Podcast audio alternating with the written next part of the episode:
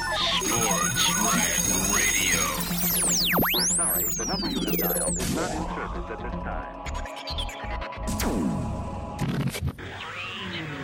Welcome to the tale of the tape.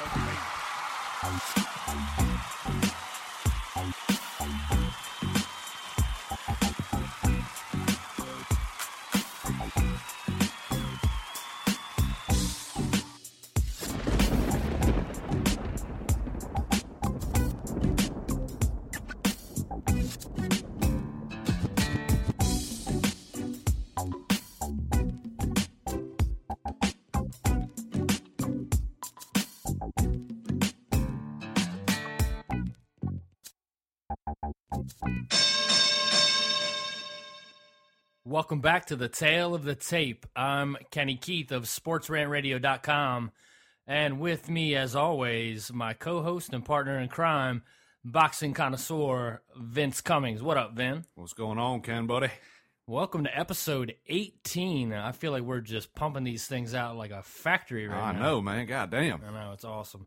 Well, what was even more awesome was last night the spectacle from the StubHub Center in Carson, California.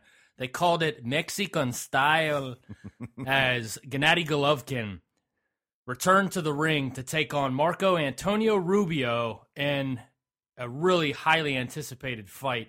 After the crap that Al Haymon put us through the last two months, man, this was much needed. It was refreshing, yes. Absolutely.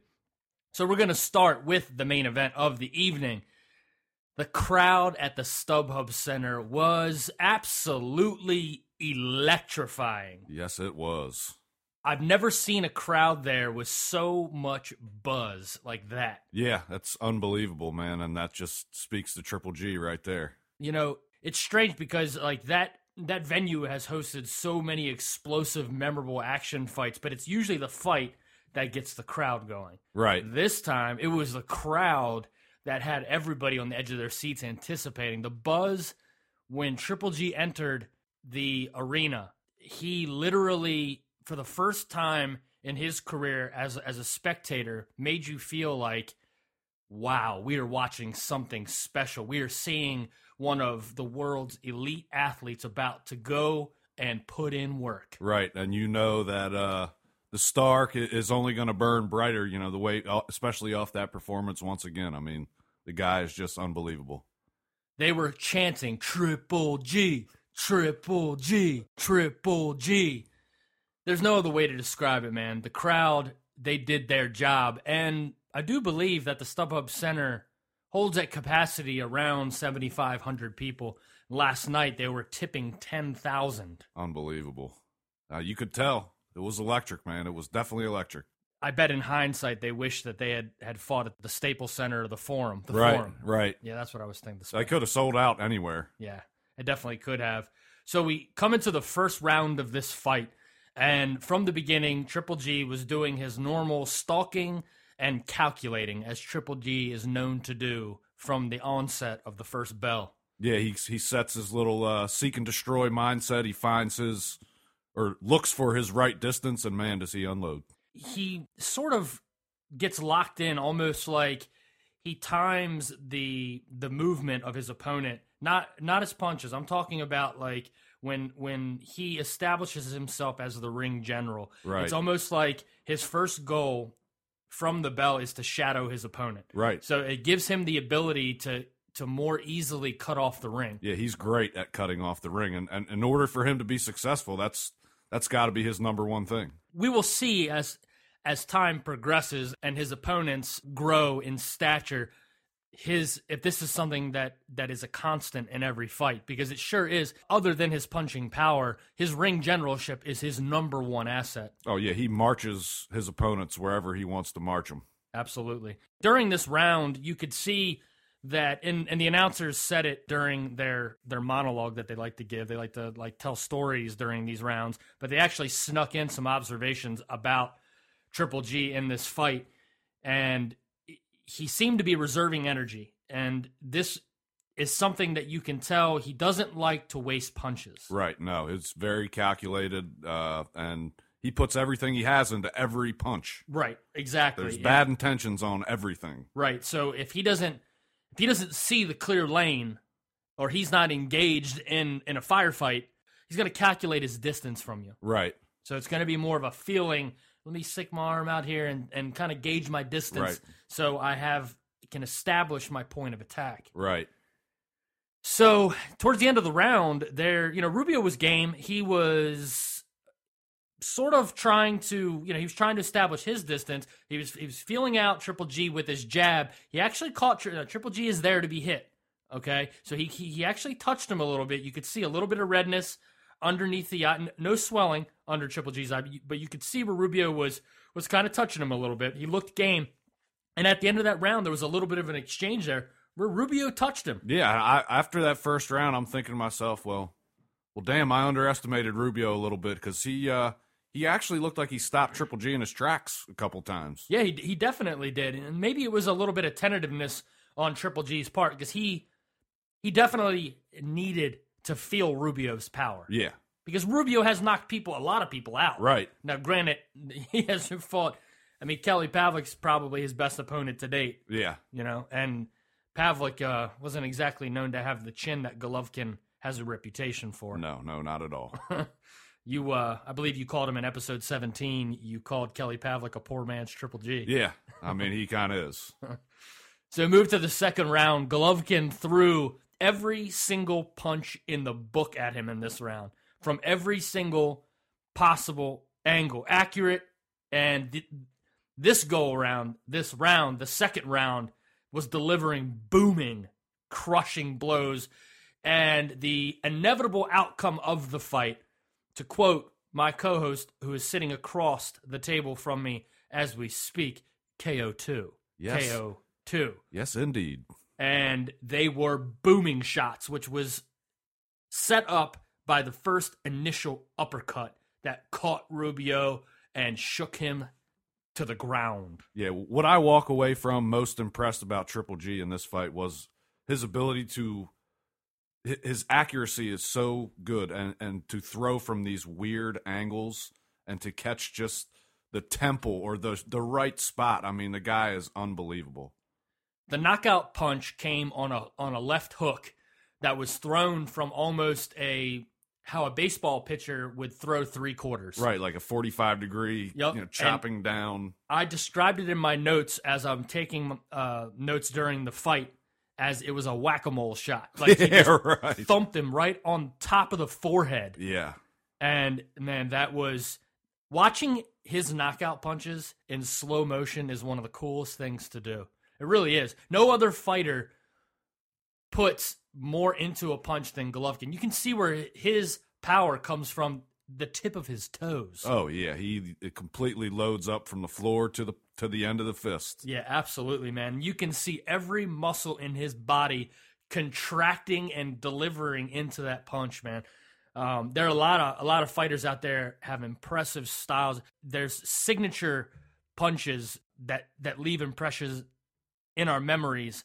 Punches like Miguel Cotto's famous left hook to the body Right. that you can watch on slow motion over and over and over again and his his form is so repeated it's it's been practiced and perfected into his muscle memory and Golovkin's left hook and right hook are the two most impressive punches in boxing Oh yeah, they're so. I mean, they're quick, they're heavy, Mhm. and they're accurate as you can. Accurate as a puncher can throw a punch. I mean, that's that's the biggest thing I'm walking away from this time in this fight is Triple G has unbelievable accuracy. Indeed, he does. Deadly accuracy, pinpoint, no doubt. Rubio went down on that whack a mole thump to the forehead, and he seemed quite all right and comfortable down there on the campus. Oh yeah, it's almost like he went down to his butt and then he was like, uh, "Let me just lay on back here, put my hands behind my head. I'm done with this." yeah, he had no intention whatsoever once he felt that and went down. yeah, He waited and waited and waited. It was, dude, it was the same exact thing that happened when Gil got knocked down, and he got up right at the last second and was just like, uh, I can't see anything yet. Yeah. Where am I? yeah, needless to say, he got up at about a 9.9 count. And That was a quick count too. it was a quick count, but it was like basically get up. It was like eight, nine, ten. uh, get up, dude. Yeah. Either way, he was perfectly content with the outcome. Yeah, he, I- made, he you know he made a look like, oh, what, what? I was up. Yeah. But quickly was like, oh, I'm good. Yeah. Actually, never mind. Ah, yeah, this is over. A fighter that isn't concerned on making weight stays on the canvas like that, don't you think? Uh, yeah. Uh, I mean, I think he knew when he got up. He's like, hey, you know what? I still got a decent paycheck. I'll Yeah. take it. Yeah, I, I I made a half a million dollars. Yeah, I lost a hundred thousand, but who cares? Right. I wasn't gonna make uh, close to a half a million dollars fighting anybody else on any other day. Nope. So this will be a, a little nest egg retirement. You know, deposit to the four hundred one k. Yeah. Five minutes of work. Absolutely. And I sent you a text. Okay, we're going to talk about Robert Garcia for a second. I sent you a text about Robert Garcia. I'm beginning to believe that Robert Garcia is being paid by somebody to be what is the basketball team's name that plays against the Harlem Globetrotters, the Washington Senators? Yeah. Was. Yeah. Yeah. And they are paid to lose. Yeah. They go out there and they are just there to be made looked clownish. Yeah. Do is Robert Garcia or any of his fighters ever going to win again? I, I don't know, man. I think his record's what zero and four in his last four big fights, or Uh, the Rios Chavez fight, which was gifted to him. uh, yeah. Come on, he was going to lose that fight if it went any further. yeah, he was losing on the scorecards. Right. I posted a tweet on the internet that asked Robert Garcia, "Are you a trainer or are you a Mitsubishi billboard?" or just a mouthpiece for all these Mexican fighters is what I feel like he is. It's it's he, he's really I, I I guess he became a star because of his mouth, and I don't know what the deal is as far as these guys, these fighters coming up and now. Even not even fighters coming up, everybody's tr- just grasping on to Robert Garcia boxing, and I, I don't, I just don't get it. I don't either. There is a common denominator with the Garcia Boxing Academy is that all of his fighters they arrive to camp 20 pounds overweight and they struggle to make the weight that they should be at. They they don't show up like they don't show up the the expected 5 or 10 pounds over the weight. Like right? let me backtrack a little bit. All right, Manny Pacquiao and Floyd Mayweather walk around at 147 pounds Right, ready Okay. on the ready. on the ready, right? Bernard Hopkins walks around at 174 and a half pounds. Right, Like it is he's last night in the 24/7 Bernard Hopkins said, "I don't have training camps." He goes, "I am a world-class athlete. This is my profession. Right. This is what I do." there's no reason for you to not to be in shape year round. Yeah, it's like what? So they lose, they they divvy up the half a million dollar check that they get to be uh set them up, prop, knock them down fighters. Right. They take the loss, and what do they? They all split the five hundred thousand dollars, get in their little tricked out hoopty minivan, and roll back to the uh, Garcia Boxing Academy, going, "Here's hey man, ten thousand for you, ten thousand for you. Here's some Coronas." Like I don't, I, I don't get it.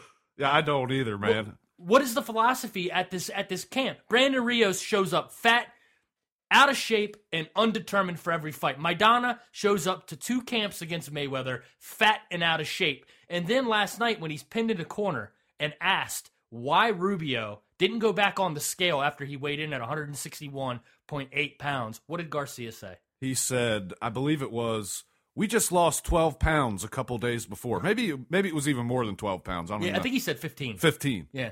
So I'm not going to ask my fighter to, to suck down two more pounds when he just went through that and his body is drained. Well, buddy, when you're sucking down 15 pounds three days before the fight, you got a problem. You already have a problem. Whether you needed two more pounds or not, your fighter is drained. That is so unhealthy. I, I don't, there's, it just makes absolutely no sense. And I hope fighters start to realize that the guy is a mouthpiece and not a trainer. If you want a real trainer, go find somebody else because this guy ain't helping anybody right now. No, he's not. No, he's not. He is he's in this for his own notoriety. You know, there's something to be said about a guy, okay, who retired from boxing really young because his his reasoning for it was his heart wasn't in it anymore. Right. Right? His brother refuses to fight because he doesn't really care about boxing that much. Right. Right? So they walk around with Mitsubishi billboards plastered all over everything. Any opportunity that Robert Garcia can get to be in front of the camera and talk, he gets. Right. He announced the the uh, the big knockout boxing show. Right. So it seems like he is in this for his own promoting the Robert Garcia brand. He's Right. not in this. Freddie Roach is a trainer Right. that just so happened to get famous because arguably the most famous fighter in the world just so happened to be his first big star. Right. And he's been able to reincarnate Miguel Cotto and Yeah. have other great fighters all throughout that time. Yeah, I, it's completely different. The the the gap between trainers like Garcia and Roach is it's infinite. But they're calling him the Mexican Freddie Roach. I, yeah, and it's because it, it- it's only because they're both famous. right, exactly. It's like, oh, hey, here's another famous trainer. Right. I'm sorry, man. Like, I don't even know what to make of it anymore. And and then he gets right after he says, "Oh, I, I'm not going to ask Rubio to get back on the scale after he, you know, barely made weight because he came into camp so lazy." Right. Then the the follow up question to that is, "Yeah, but isn't this becoming a trend?" Right. And what was his answer? Oh no, this, no, this happens all around boxing. Right. Sometimes fighters just come in just a little overweight to camp. You keep an eye. A real trainer doesn't just after the fight say, "Hey, see you later when the next fight gets signed, and we'll uh, we'll figure it out from there." Don't eat too much. It, it's it's ridiculous. Yeah, and then you know to go along with this, all these things are corroborating. It's the same thing that's going on with Floyd Mayweather, right? He's being accused of all these things, and now all the evidence is coming out to corroborate all of these lies and bullshit, right? right. So all all of this stuff is happening with Robert Garcia, where all of his fighters are starting to make him look bad, and it's his own damn fault for Oh, one. of course. And now a news story comes out that his brother, Mikey Garcia, who's not even fighting right now because he's embroiled in a lawsuit with Top Rank because he thinks he's worth more than what he is and doesn't really care about boxing. Right. Just vacated his, his belt, and his excuse is, oh, I can't make weight, so I'm moving up to 140 pounds. Hold on a second. Hold on a second. You can't, you're not even fighting. Right. You're, you're not even fighting. Where What- was the attempt to make weight? yeah, what do you, what, what do you need to make weight for? A Maybe- photo shoot? Tough man competition? Maybe I don't know. Maybe it's a Mitsubishi billboard in Oxnard, California. Yeah, I, you know, I don't know, man. Uh, you know, it it took a while for all of these things to sort of come together because, you know, I've made comments on previous episodes about Garcia and sort of like there there seemed I didn't necessarily have a lot of basis for what I was saying, but there was al- I always had this gut feeling that there was something so fraudulent about this guy. Something lazy, Right. And just undedicated, and yeah, Yeah. Uh, and and something that was just not authentic. Right. And guess what? It always comes out. Yep. You know, ev- the proof is in the pudding, man. Yeah. There's too much of a spotlight on you. So if you want to be a punch and Judy weekend at Bernie's trainer, where it's like, hey, I can get all my guys big fights because I'm famous, Right. which gives me big paydays, but I don't have to worry about training them that hard because they're going to lose anyways. right. It's man, the jig is up for Robert too. I think. That's a, it's it's just a horrible philosophy. Right. Man, I could talk about that all day, man, because that dude is. I, I don't know, man. The jig is up faux show. So at the end of the fight, in the post fight interview, Triple G in a Kazakh Russian accent starts speaking Spanish to the crowd. Like, Muchas gracias to, to all of my fans, campeón, muchas gracias. I was, oh man, that was so awesome, man. He, how, he must have practiced that forever, dude. Oh yeah, I think so. I mean, they're so awkward sounding. God. Muchas gracias. oh man, but you know what? He's endearing to the fans, and they love him, man. yeah, he's always smiling. It's uh, the guy can't do any wrong right now. So this actually was, and I didn't realize this before. And I usually try to cross my T's and dot my I's when it comes to the research, like leading into these fights. Something we didn't touch on, and it was easily overlooked in our last episode when we previewed the fight. People were wondering why is he fighting Rubio? This is the only guy he can fight. This was actually a strategic move. This wasn't nobody else will fight him. It wasn't at all, and, and we all assumed it was.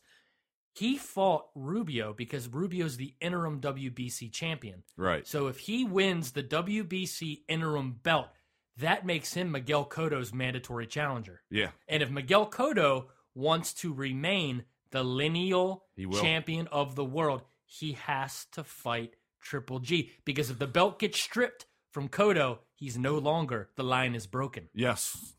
Yeah, that's uh, very, very smart positioning there. Absolutely. Uh, yeah, I'm surprised we missed that too. Yeah, and Tom Loeffler said in the in in the post fight, basically saying, you know what, we did this on purpose, and this puts us into position to where we are going to fight the winner of Canelo Cotto. Right, and they're going to fight four times a year apparently. Yeah, So uh, that's what that's another thing I love about them, and I wish more guys would do it. Even if you're not going to fight the best, just stay active, man. yeah. So I mean, Knock out a Marco Antonio Rubio. Nobody cares. You're staying active. You're staying sharp. Yep. That's what you should be doing. It's exactly what he should be doing.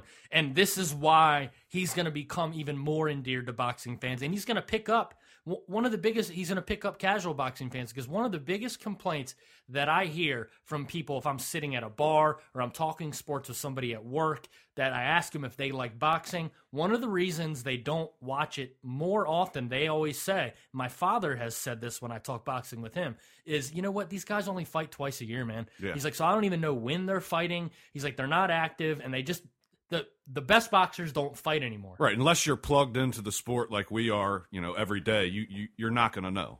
Yeah, and so now it looks like, and I, I'm pulling this out of my ass, but if I'm doing the math correctly, he's going to fight in February. He's going to fight sometime in May or June, right? Mm-hmm. Mar- uh, around that time, April, May, June, and then he's going to fight again at the end of the summer, and he's going to fight again probably around the same time, October, November ish of next year. Yeah, every every 12 to 14 weeks he's getting in the ring. Yeah, yeah, which is great, you know. And and and the thing is, Gennady Golovkin is all of the guys that have signed with Al Haymon, all these guys that don't care about boxing. I'm not talking about Keith Thurman. I'm not talking about the guys that are dedicated, uh, you know, brawlers. I'm Right. Not, you know, I'm talking about. 95% of the fighters that are signed with Haymon that don't really care about the sport. They Right. don't care about being competitive or anything like that. Golovkin says, you know what?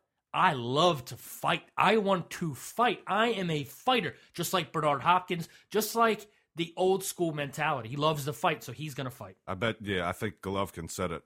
I love fight. Yeah, I love fight. I love fight. Oh man, yeah, you gotta love this guy. Everything about him, everything about this guy. He is here to stay for sure. So later on in the, uh, I guess it was, it was right after the post-fight interview in the ring. Jim Lampley and Roy Jones and Max Kellerman do their little final wrap up of the fight. Right. Max Kellerman decides to, as the conversation always evolves into who's next for Golovkin, right? They start throwing all the names out there Chavez Jr., right? Froch, Cotto, Alvarez, Right. right? Andre Ward.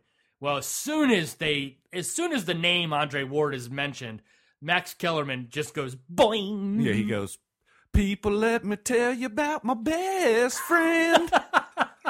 Oh man, and he that is his cue. As soon as that music starts playing in his headphone, in his earpiece, that's his cue to instantly recite Andre Ward's resume. Yeah. Oh, he's a he's an Olympic gold medalist. He's probably the best fighter in the world. It's like, do you are you being paid by Andre Ward or or Virgil Hunter or HBO to remind people that Andre Ward still exists? I feel like he does it on every telecast, whether Everywhere. he's whether he's fighting, whether that weight class is even being televised that night. It's ridiculous. if the conversation if somebody's having a conversation about pound for pound if somebody's having a conversation about anybody within range 20 pounds Yeah. of 160 you the- heavyweights all the way down to welterweights hold on let me let me throw my andre ward fluff in there.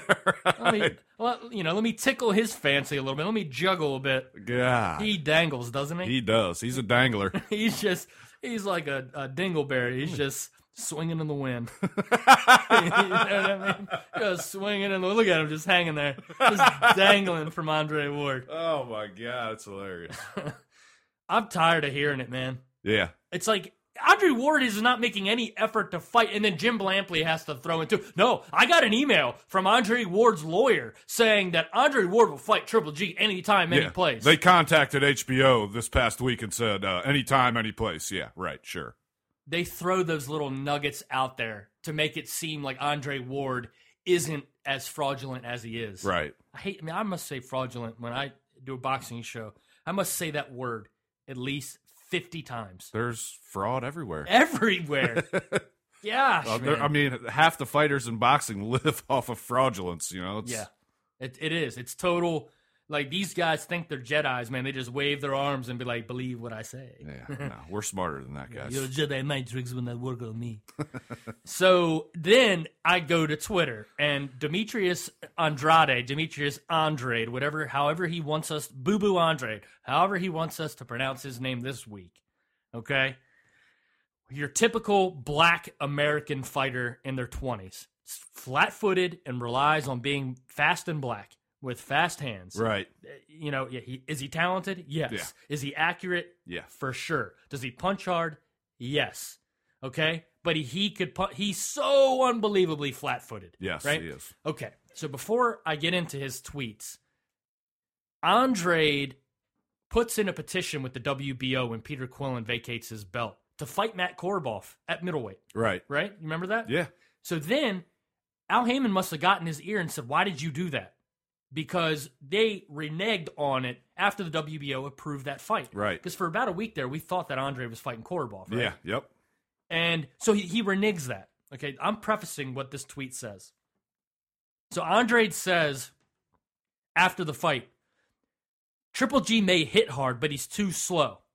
Good hit, good win for him tonight. Also, his next tweet: anybody can hit a standing target. I proved that in my last fight. So then, in response to these two tweets, people start lighting him up, saying, "Well, then fight Triple G. Right. Fight, you know, fight Triple G. If, if you're if you're going to sit here and criticize him and call him out, then fight him." Right. right? His response to all these people calling him out after he says that is, I still got business to handle at 154. Hashtag unify 154. So now all of a sudden, Right. His priority is he was going to move up to fight Korobov. Oh, at, at middleweight. yeah, but now you know what? I'll hang down. I'll hang down here. Yeah. 154 is good. Somebody texted Andre after he was making those comments about Golovkin saying, dude, shut up. Right. Like, just stop. Stay, stay. Don't even get in that His advisor, his manager. Yeah, I'm sure. you're not fighting Triple G. He's on the other side of the road. He's K2 HBO. Okay? He is not Al Haymon, Showtime, NBC Sports. Right. Stop it. I just, I thought it was so fitting for an Al Haymon fighter to respond in that. No, no, no, no, man. I got business to handle at 154. I- Dude, you can barely in the in the in the the fight against was it Brian Rose his last fight? Yeah. Yeah. they were talking like the main storyline of that fight because he just dismantled Rose was how he is moving up to 160 because he barely made weight for that fight. Right. He was two pounds overweight a couple hours before the weigh in for that fight. He's definitely got the body to be a middleweight. It's ridiculous. So I mean, if you were going to fight Korobov, and all of a sudden everybody's calling you out for Triple G, and all of a sudden now you, you got a little cold feet. Yeah. Uh, I'll just start. I'll keep eating salads for a little while. What happens when a flat footed fighter of the same exact ilk of Adrian Broner and Demetrius Andrade, they fight identically? Yes. Okay. They're in the pocket, flat footed fighters. And what have you said? I remember this to a T. You said, you get Adrian Broner backing up, he can't fight. Yeah, they can't move moving back. I can't punch moving backwards. How is a flat footed fighter like Andrade going to handle somebody that stalks and attacks forward like Triple G? He's not. He's he may be able to hold Triple G off with movement and a jab for three or four rounds, but he's going to get caught, and he doesn't have the chin. I think we saw him. Didn't he go down? Not in the Rose fight, but in uh, yeah, Martirosyan put him down. Yeah, Marosian. Yeah. Marosian's a puncher, though. Right. Still, 154 pound puncher. Right, uh, nowhere near Triple G. No. Yeah, I I don't know. Sometimes these guys, you know, you know how it is in professional athletes. It's not just boxers. It's all professional athletes. They make a comment in the in the emotion of whatever event's going on, and they, they there's there's got to be a dozen retractions a night from professional athletes. Right. Watching sports. Yeah, it's it's ridiculous, and I think uh, I think Andrade is, is signed to fight December thirteenth, and I think they're I think it's one of the Charlo brothers. I can't remember if it's Jermell or Jermall, but Oh, I thought that the I thought the Charlo brothers were just uh were just sparring partners. I didn't think they actually I didn't think they actually fought. Every time you see them, they're always being interviewed by like the guy that they spar. Like like remember Canelo Lara? Right. Like they're being interviewed like, Yeah, yeah, we're the sparring partners. We're just here to cheer on for you know, for our guy, you know? Yeah. That's our guy. Yeah, he's fighting Jermell Charlo um, on December 13th for Andre's WBO uh, 154 pound belt. So, yeah. That, It's two uh, prospects. It should be a good fight. One of one of them will be eliminated from title contention. Yeah, I mean, yeah, of course, because they're Al Haymon guys. You're not undefeated in the Al Haymon world, you know. People get so hung up about like. We move on to Donaire and Walters, okay, because this kind of is a transition point about the the impact of losses. Okay, Right. if you are a fighter and you're up and coming and you're undefeated, say you're 25 and 0, like like Charlo and Andre are, and and you lose, so what? You're done? Like you're dead? You're you're you're damaged goods? No, you're damaged goods if you don't have any heart. Right. If you're if you're like Nonito Donaire that has progressively lost his will to fight. Right. You know what I mean? Yeah, exactly. So we move on to the co-feature of Mexican style. The Filipino Flash, Nonito Donaire, takes on the Axeman, the Jamaica man, Nicholas Walters, in the featherweight division. 126 pound fight. And this was for Walters' WBA Super World featherweight belt, correct? Yep. WBA Super, uh, Super, Super World featherweight, not Super featherweight. Right. So the Axeman, as you pointed out, has the reach of a cruiserweight, Yes. 73 inch reach. That's unbelievable, man. This fight starts off from the beginning, and Walters was staying behind the jab and being very economical and sort of keeping Donaire at a distance because you could see there was a very, very clear difference in the reaches of these two fighters. Oh yeah. I, I think at first he kind of wanted to feel Donaire's power too. I think that was one thing he wanted to feel in that fight was to reassure himself. Okay, let me feel this. Let me make sure I can handle this stuff, and then I'll go to work. So Donaire fought smart in that first round, though. But then at the very end, they started to exchange, and and this was what everybody had anticipated the fight was going to be. Just like when Johnny Gonzalez and Jorge Arce fought, you knew at some point, even though they were feeling each other out for the first Right. two rounds, you knew it was going to open up at some point. Yeah. And Donaire counterpunched pretty well at the end of that first round, and actually touched Walters a little bit with a left hook. Yeah. Okay. As we go along, the, talking about this fight, not only did the announcers do a horrible job calling this fight, what made it so sad to me and distracting while trying to watch the fight, before the first opening bell rang, they said, for the first few rounds, we're going to talk about other things. Yeah. They said they were going to talk about other things. This this was in boxing circles. This was supposed to be the most competitive fight. Oh, fight of the year candidate. Yeah, and you're we're gonna. What was the fight they were talking about? Oh, they wanted to give you a uh, a breakdown on Azuma Nelson and I can't remember the other guy from the mid '80s and how, I, just how it was a young up and coming guy against an established. You know, uh, who cares? Max Kellerman cannot see. He cannot see the speed of the fight. Right. He has trouble calling things in real time. Oh, definitely. So his participation in in the in the telecast is reciting Wikipedia pages. oh yeah, he's he's a boxing historian, like we talked about before we went on air. But it became really distracting in a fight that I I was so looking forward to watching. Right. I I don't and if they were tuned into what the fans were talking about before this card or even when this fight was announced, man, people were just as amped for this fight as they were for the Triple G fight. Oh yeah, man, You- absolutely. You knew you were getting fireworks and you knew this was actually going to be the more competitive fight. Sure, absolutely. So we go into the second round, and there was pretty much a lot of the same. Uh, Walters was out working uh, Donaire, keeping him at the end of that jab. And Walters, to his credit, sort of in the same fashion of Sergey Kovalev, has a lot of power at the end of his fingers. Oh yeah. So the end of that jab was really marking Nonito's face up. It was. Yeah, he had mouses under both eyes. Yep, and early. Yeah. and very early. But at the end of the round, Walters got a little bit sloppy, and Donaire rocked him with 10 seconds left in the round. I'm a firm believer, and it was said after the fight by Walters. I'm a firm believer that if that punch happens 30 seconds, a minute or longer left in that round, Mm-hmm. I believe the way that, that the Filipino Flash fights, he would have finished Walters off and that fight would Oh, been I, over. I think so. He's he's a he's a good finisher, so you would think that he would be able to handle that. With Walters that. was stumbling everywhere. Oh yeah, he was. He was drunk, wandering around the ring. He got caught two or three times really good. Man, I you know what? As a as a fan, I kind of wanted to see like a finish like that. Right. You know what I mean? So you move on to the third round, and Walters took control of the fight. Yeah, you could tell definitely he came out in that third round, and credit to him for going back into the corner and regrouping Yeah. and coming out the next round after being knocked down or almost knocked down and, and taking over the fight. He did, and he put Donaire to to a knee. Yeah. and it was the first time Donaire had been down in his career.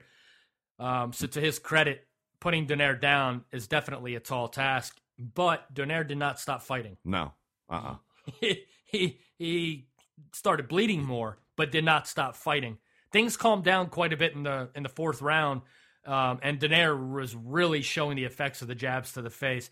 He swelled up to the point. I think it was his right eye, um, like sort of was reminiscent of Chris Algieri's eye against Ruslan Provodnikov. Right. was swelling up to the point where you could see that he was struggling to see out of his eyes, plus drub, uh, blood dripping because the two cuts were right underneath of his eyebrows, Right. like sort of on the eyelid, which is a weird, really awkward place to be cut. you're gonna get blood in your eye if it's down there. Yeah, Absolutely.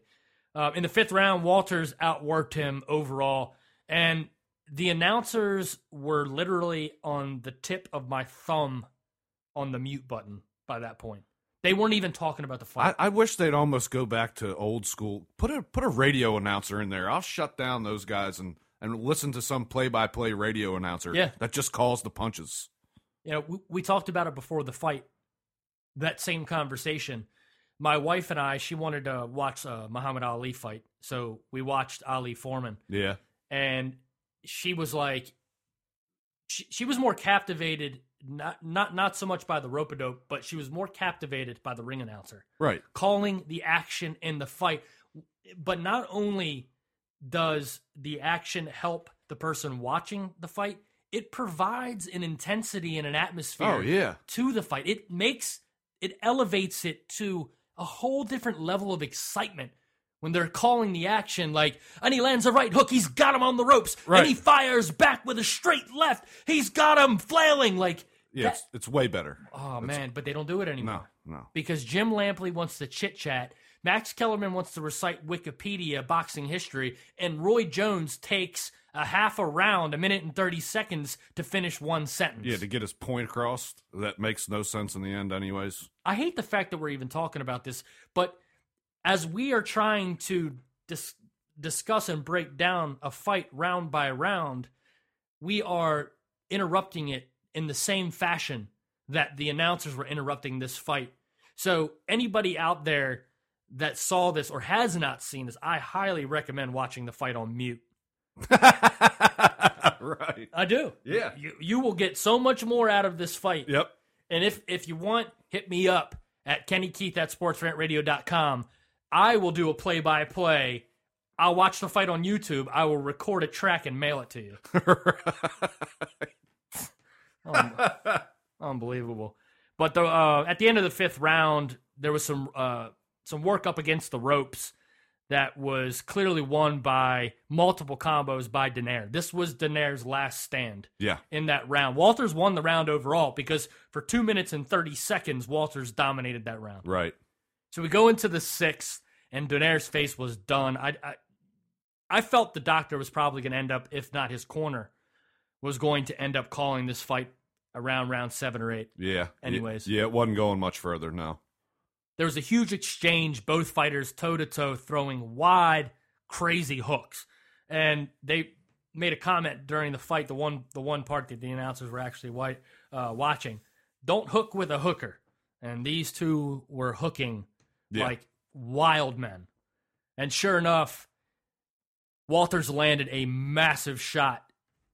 I'm not going to sit here and make excuses because we both predicted unanimous decision by Walters. So we both had Walters in this fight. Right. The knockout punch was to the back of the head. Yeah, it was it was borderline. Yes. You know, Yeah, but not a blatant punch to the back of the head. I mean, No, no, in, no. In an exchange and He didn't hit him on the spine, right. but he did not hit him on the front of the on the front of the head. no, it was definitely towards the back of the head. It was questionable. Either way, the result of the fight was inevitable. It was either being stopped by the doctors or the corner, or Donaire was going to get knocked out. Yeah, yeah. There was there was no other outcome. What is your your sort of thoughts? What do you take away from first Nicholas Walters? Um, he looks very impressive. I, I I also think that there's a lot of holes that could be exploited in his game, and you know he's there's a lot of big fighters in that weight class, and you know you got you got Lomachenko, you got Rigondeaux, you got Gradovich, you got Gonzalez, you got a ton of guys that are highly highly skilled fighters, and after watching it as impressive as it was for him to beat Donaire, I see him struggling with a lot of these better boxers in the division. Yeah. Yeah. He, he just, a couple times, he kind of seemed like he had timing and would jump in, and there was a certain bit of hesitation early in the fight. Yeah. Like they'd get together, and, and Donaire was almost the same way. There was like a, the opening was there, but he didn't unload, and he left himself open a lot of times. So I'm, I'm still very impressed with him, and I think he can make a lot of noise in the division.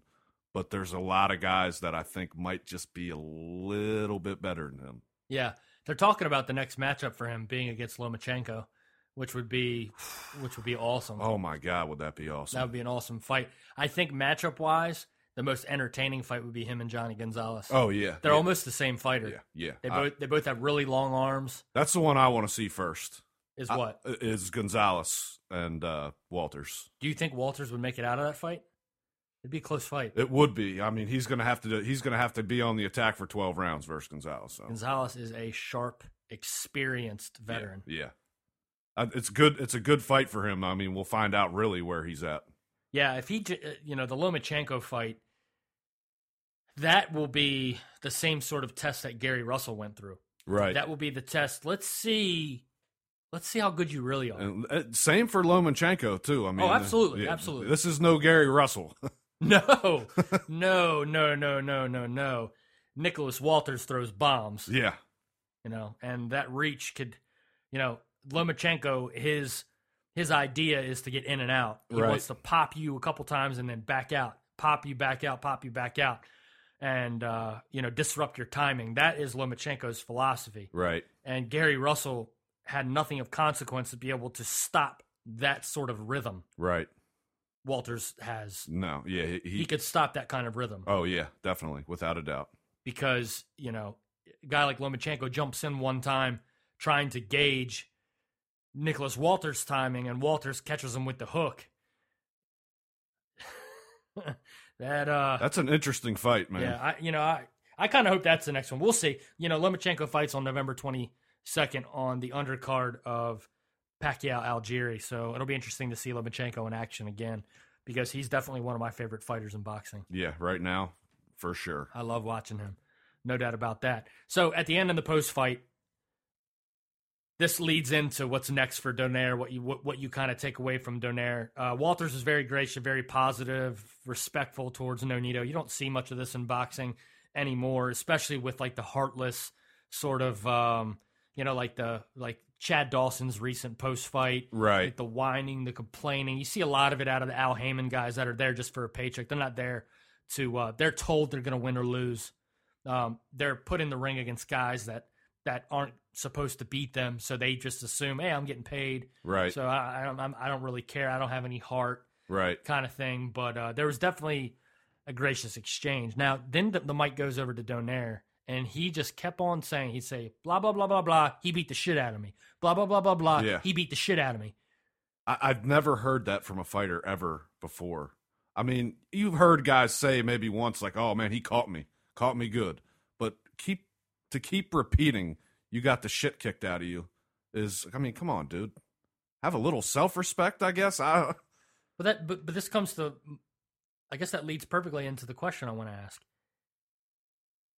Did the way that this fight ended in the beating that that Donaire took, did it sort of set up maybe an agenda that Donaire has like perfectly? Like it fell right into his lap like, you know what, the way that this thing ended, and then I can kind of play it up and ham it up saying, oh, I, I can't I can't compete at this level with these guys anymore. It's Right. a, it's a perfect exit out of boxing. He doesn't have to fight anymore now. No, uh, uh and I don't think he wants to. No, who, who With those- talks like that? Yeah, with comments like that, you, you don't have any self confidence anymore. It's completely gone. You lost it all. If that was a competitive fight, which it was, it was competitive. Oh, But- yeah. but but, if that would have went the distance and it went to a close di- like split decision, then it's kind of like, well, Donaire's you know he's back even in a loss. He looked great. Right. this, that, and the other, and it puts the pressure on him to fight again. But this ends like in just such devastating fashion for him.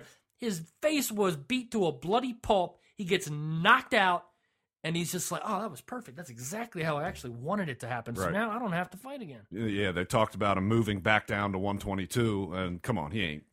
Not if you at- at you the age of 32, you ain't going back down in weight. I'm sorry. what Robert Garcia fighter's going down anywhere. the, the only the only place the only direction down that Robert Garcia's fighters go is to the canvas. Those guys do not understand the philosophy of losing weight. No, not at all. Oh my gosh.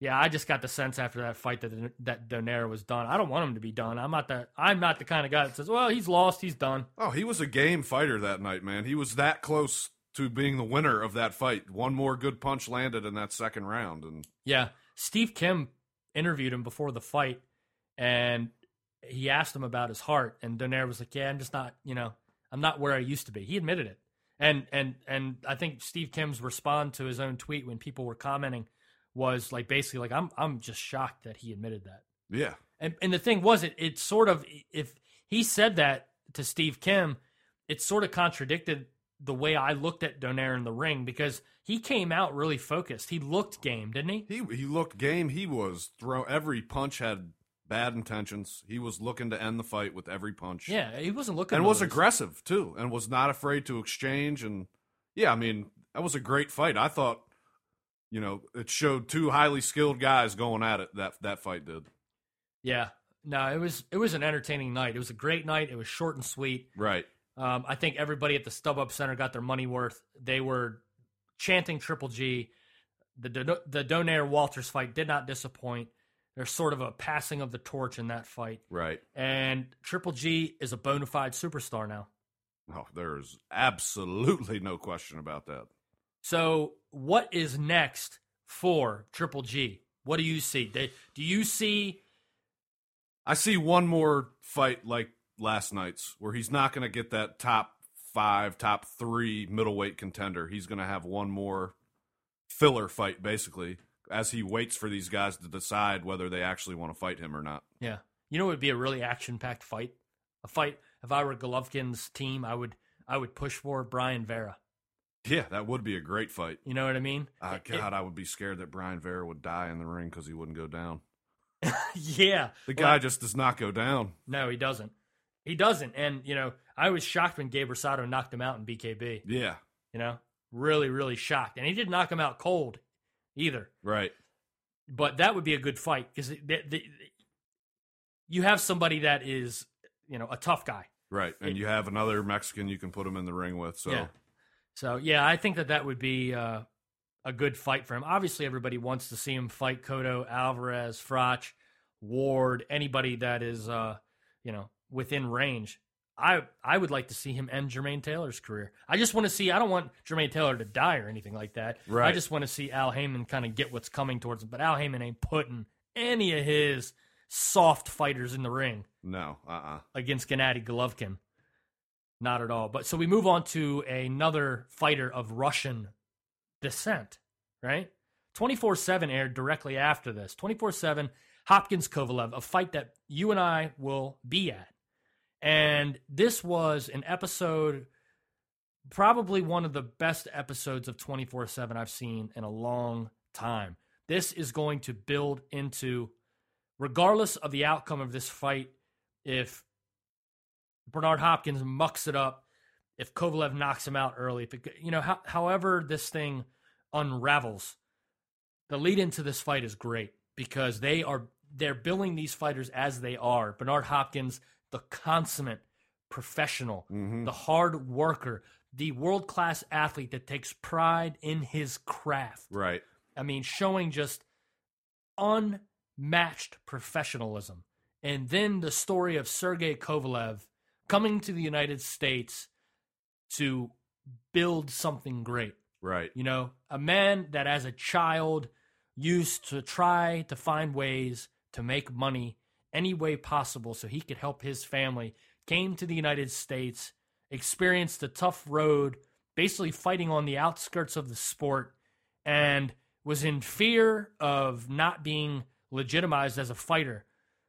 Exercised the patience, but almost was at a point which we saw in 24 7. And I I would say to anybody that that is a sports fan to watch this first episode of this.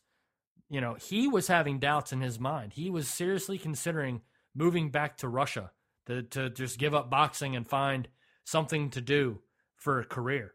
Right. and, Well, that that goes to or that speaks to Kovalev's heart and drive to to stick with it and become as good as he has become. Yep, and it just took one person to believe in him, and that was Kathy Duva. Right. And now this fight is going to build up into something special. This was a really, really great 24 7. And as this fight is around the corner, HBO is about to put on another show on November 8th. And I cannot wait to go to Atlantic City for this fight. Yeah, it's going to be unbelievable atmosphere. I think Boardwalk. I haven't seen the ticket sales yet. Is it sold out? Uh, I'm not sure. I'm It, not it- sure. it may not sell out, but it's going to be a, a pretty close to capacity crowd, and that's going to be a great environment. Uh, dude, I think you're selling this short. I, I, I, I wish I had time to look this up right now. I really, if this doesn't sell out, I will be Oh, un- when, unbelievably shocked because of the buzz behind this well, thing. when I bought my tickets, uh, probably a month ago now, three weeks ago, there wasn't very many. I mean, you can go in there and pick what seat you want. Yeah. There was not a lot left. We'll just have to wait and see. But if this isn't sold out, I'll be shocked because this, the way they build this thing last night on 24 7 is this is huge. This is really big for boxing, and they know it. Oh yeah, You know, they know it. They said, you know, um, Hopkins was saying, he goes, he's, he's like, you know, I'm old and I'm old school. He's like, my philosophy in boxing is one thing. My belief is cleaning out your division. yeah. Oh, you have to before you, go move in- up. Yeah, clean out your division and then move. Don't grab a cheap belt and then jump up. Yep. Don't don't do that. That's, what all these fighters do nowadays. False as hell, man. Yeah, dude, they're all uh, there's so many heartless clowns in boxing. You know, not only is it the mismatches that these guys want to go in there and not get hurt and and get paid. You just don't see this anymore. And, the, and these two fighters are exactly what is good about the sport. Because Mhm. without without guys like this, the sport would just fade into nothing. Yeah, I mean Kovalev signs the fight while two days before his last fight. I mean, come on, these are these are guys that are all about the sport and and giving the fans what they want to see. So before you know, we're we're a little ways away before we do our preview show for the fight. But who are you? uh, I'm not going to ask you to make a prediction, Right. But who are you cheering for? Who are you rooting for? I'll always cheer for B Hop. B Hop's my man. Yeah, Has been since man since I remember seeing him knock out Tito Trinidad. From that point on, he became if if he hasn't been my favorite fighter since then, he's been one A one B. He's he's my man. I, I'll always be on the side of B Hop. yeah. I, I like both of these fighters so much. I, yeah, I'm not going to be mad if Kovalev wins. I'll put it that way. Yeah, I I just have no idea how to uh, how to even begin to take sides. I was thinking last night, uh, Kovalev was wearing this this badass like trucker hat, like crusher trucker hat. With yeah, I've seen that. That Uh, is awesome. Yeah, dude, I, I want one of those so bad. it's like I'm gonna wear that to the fight. Like I'm gonna wear a suit with that hat on and an alien mask. right. My wife will be wearing the crusher, or vice versa. She watched 24 seven with me last night, and she was uh, she's definitely rooting for Kovalev. But yeah, Yeah. uh, any He's woman's got gonna the- love that story. Right. You're right. He's got that heart, uh, that heart pulling on your heartstring story there. Yeah, but uh, Kovalev's definitely like of the same sort. He's cut from the same cloth as Triple G, not only in style of fighter, but personality. Man, you cannot dislike this guy. No, uh, uh he's yeah. He smiles nonstop. Yep. He just thinks everything is so great, man. Yep. He's He just, just. ha- happy to be alive. Yep. Happy to be in America. Happy to be a champion. Yeah. No, it's great, man. It's great. Well, man, you know what? There is so much that we could talk about for the rest of the show, but we are running up on one hour, and I think we'll cut it at there because we have a few weeks before the Alien Crusher card, and we need some stuff to talk about next week. Yeah, we do. So we will just cut it right there. and uh, call episode 18 Mexican style post fight. I don't know what I'm going to title this thing yet, but I am so glad that we actually had fights to talk about. Right. You know, not just crap like trying to find a di- you know a needle in a in a haystack, diamond in the rough. Just trying to just extract a fiber of something positive out of the Right. just the crap Showtime's been feeding us. Thank God. Yeah, Last man. night was great. HBO's back, and uh, they have some pure excitement on the horizon for boxing fans and sports fans alike. So, for my co host Vince Cummings, we say goodbye, we say farewell, say la vie from the tale of the tape. I'm Kenny Keith of SportsRantRadio.com, and be sure to drop by the website for all the archived episodes of the tale of the tape. We will be back next week with episode 19 of The Tale of the Tape. Same bat time. Same bat channel. May the force be with you. Always.